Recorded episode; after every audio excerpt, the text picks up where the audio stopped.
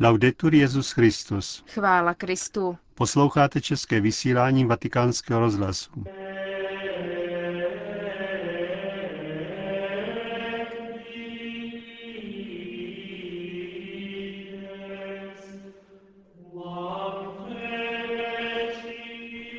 V neděli na svátek Božího milosrdenství bude kardinál Tarcísio Bertone slavit mši svatou v římském kostele Santo Spirito in Sassia. A po zprávách vás čeká pravidelná páteční promluva otce kardinála Tomáše Špidlíka.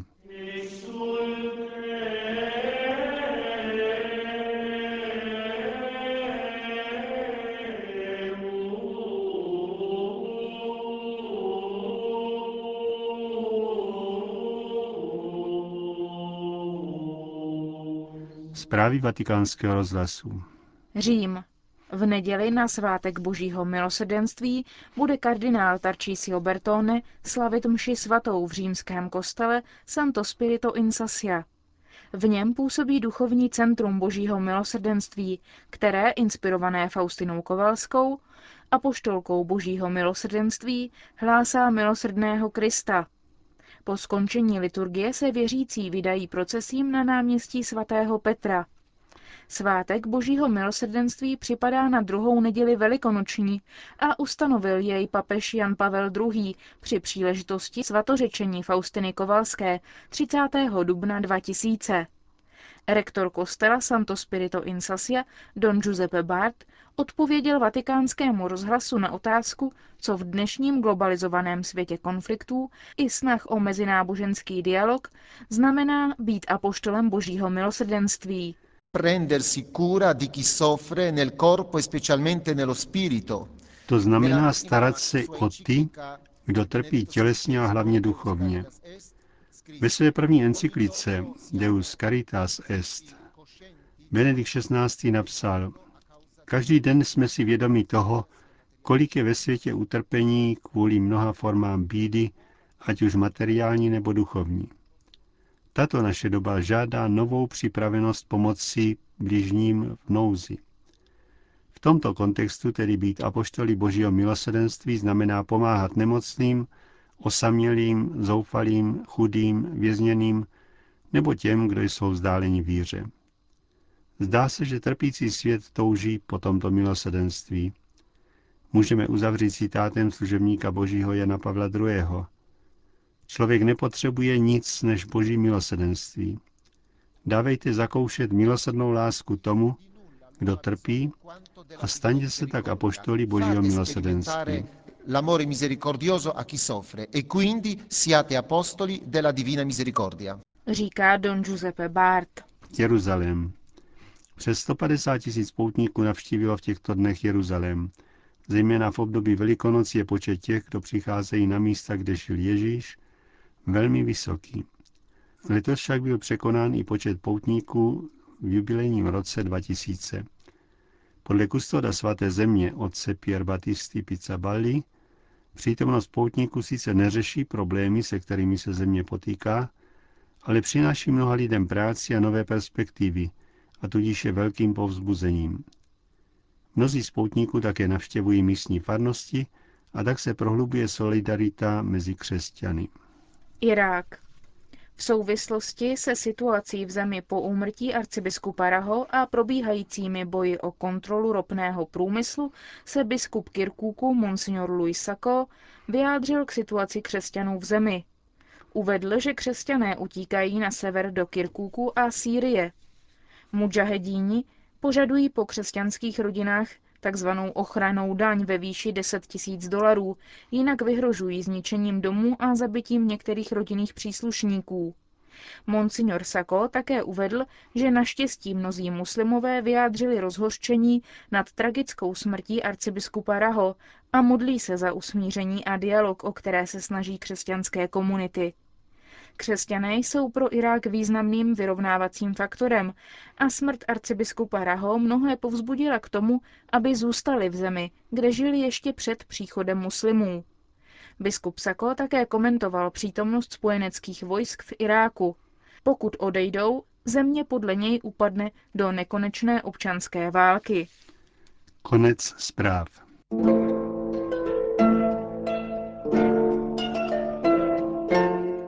Čas a věčnost. Pravidelná páteční promluva otce kardinála Tomáše Špidlíka.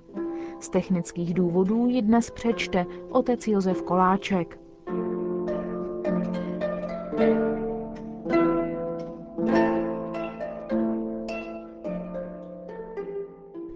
Konala se jedna konference o zajímavém tématu. Bohužel mluvil řečník tak dlouho, že se lidé začali nudit a zývat. On to spozoroval a omluvil se. Promiňte, že jsem to protáhnul, ale nepoložil jsem si na stůl hodinky. Kdo si pak prohodil ironicky, mohli jste alespoň sledovat kalendář, ten vysel na stěně. Je to zajímavý zjev.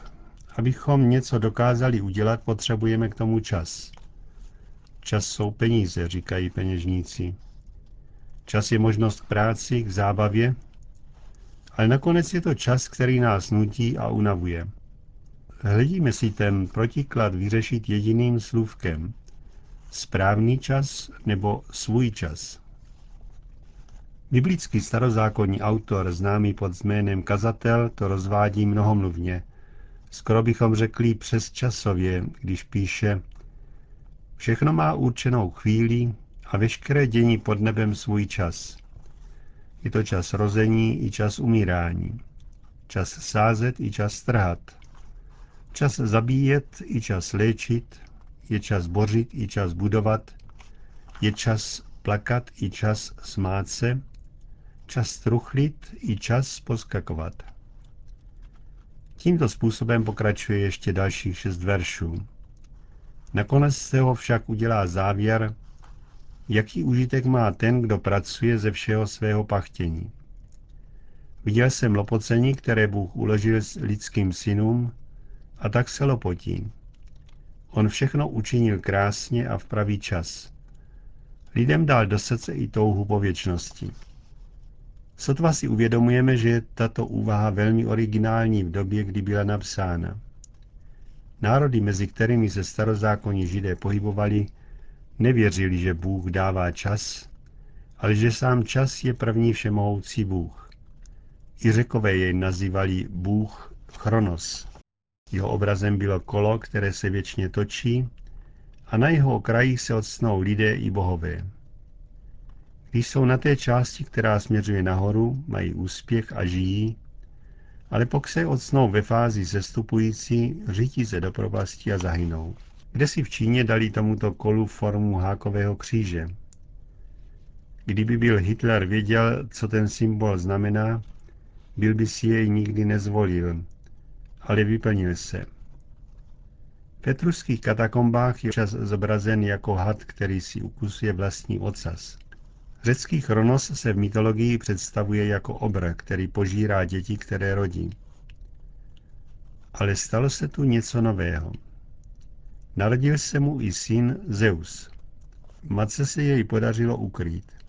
Ten pak udělal tyranství času konec. Zabil svého otce Chronose a založil na Olympu sídlo pro věčné božstvo.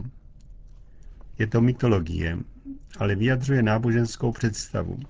Smrtí přestává čas a člověk vstupuje do nového věčného života, který bude šťastný nebo smutný podle toho, jak si jej člověk zasloužil v čase. Není to snad podobné i tomu, co učí křesťané? Na první pohled máme dojem, že ty představy souhlasí, ale už jsme poznali z citovaného textu, že je jeden podstatný rozdíl už v učení starého zákona. Často není představován jako všemocný věčný tyran. Věčný je jenom Bůh, Jahve, ten, který je, který se zjevil Mojžíšovi a pokračuje svá zjevení v biblických příhodách a učení proroků. On sám je stvořitel světa, všeho, co vidíme na zemi. Je tedy i stvořitel času. Jistě, ale nepřímo. Přímo tvoří věci i lidi, dává přitom každému stvoření jeho dar patřičný čas k uskutečnění. Tyto časy jsou ovšem pro každého různé, ale všechny časy jsou v rukách božích. Na to, jak jsme četli, do srdce člověka vlil Bůh touhu po věčnosti. Je to dáno tím, že byl stvořen k obrazu a podobenství božímu. Bůh Izraele pak je živý a věčný, žije a kraluje po všechny věky věků. Starý zákon tedy mluví o lidské touze po věčnosti. Pozorujeme to i ve své vlastní zkušenosti. Umělci chtějí vytvořit dílo věčné hodnoty. Dva upřímně zamilovaní si slibují věrnost na věky. Dosáhnou toho? Starý zákon to matně slibuje, ale nový to poselství jasně přináší. Ježíš sám sebe definuje jako cesta, pravda a život. Přišel na svět, aby nám daroval život. Stává se pro nám s chlebem života. Jak se to projeví konkrétně? Podobně jako u něho samého. Narodil se v čase, za císaře Augusta, ale jeho narození v Betlémě slavíme ne jako pouhou vzpomínku. Je to skutečnost stále živá a věčná. Zemřel v době Poncia Piláta. Při každém ži svaté jeho oběť zpřítomňuje mě. Je to, jako bychom stáli na Kalvárii. Církev slaví liturgii na jeho vyslovný příkaz. To čiňte na mou památku. Každá vzpomínka nějakým způsobem zpřítomňuje minulost. Dávno minulé se zpřítomňuje a dostává životní svěžest a hodnotu. Je známo, že staří lidé žijí víc ze vzpomínek než z přítomnosti. Současné události je málo zajímavý, ale při vzpomínce na minulé se dokážou rozplakat. Vzpomínka tedy minulost vyvolává, jako by přetiskovala starou fotografii nebo promítala starý film. Ale liturgická vzpomínka je daleko důležitější. Katolická víra uznává, že je to vzpomínka zvláštní, svátostná. Spolu se vzpomínkou kněze vzpomíná i Bůh. To pak, co Bůh vzpomíná, myslí, to skutečně existuje. Je to skutečnost. Kněz omývá vodou hlavu dítěte, které křtí. Je to svátost, je tu činný duch svatý. Proto se dítě duchovně znovu rodí z vody a ducha svatého k novému životu. Svátostí jsou jakoby předběhnutím budoucího života, který se uskuteční při vzkříšení mrtvých. Všechno dobré, co se kdy stalo a dodnes se stává, se jakoby najednou povzpomínalo a boží silou to bude přítomno. Tak budeme slavit věčnou liturgii. Kristus tu prohlásil, Amen pravím vám, cokoliv jste učinili jednomu z těchto mých nepatrných bratří, mě jste učinili. Každé dobro, každý skutek lásky se s Ježíšem stotožní. On sám tedy všemu znovu dává život. Nezabíjí tedy čas, aby nastala věčnost, ale dává věčnost času, tak jako dal nesmrtelnost smrtelnému tělu.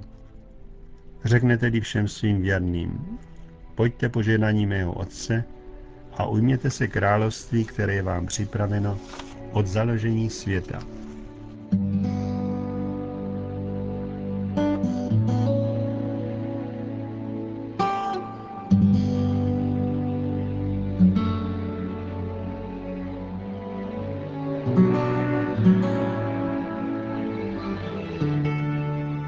Slyšeli jste pravidelnou páteční promluvu otce kardinála Tomáše Špidlíka, kterou z technických důvodů přečetl otec Josef Koláček. A tou také končíme dnešní české vysílání vatikánského rozhlasu. Chvála Kristu. Laudetur Jezus Christus.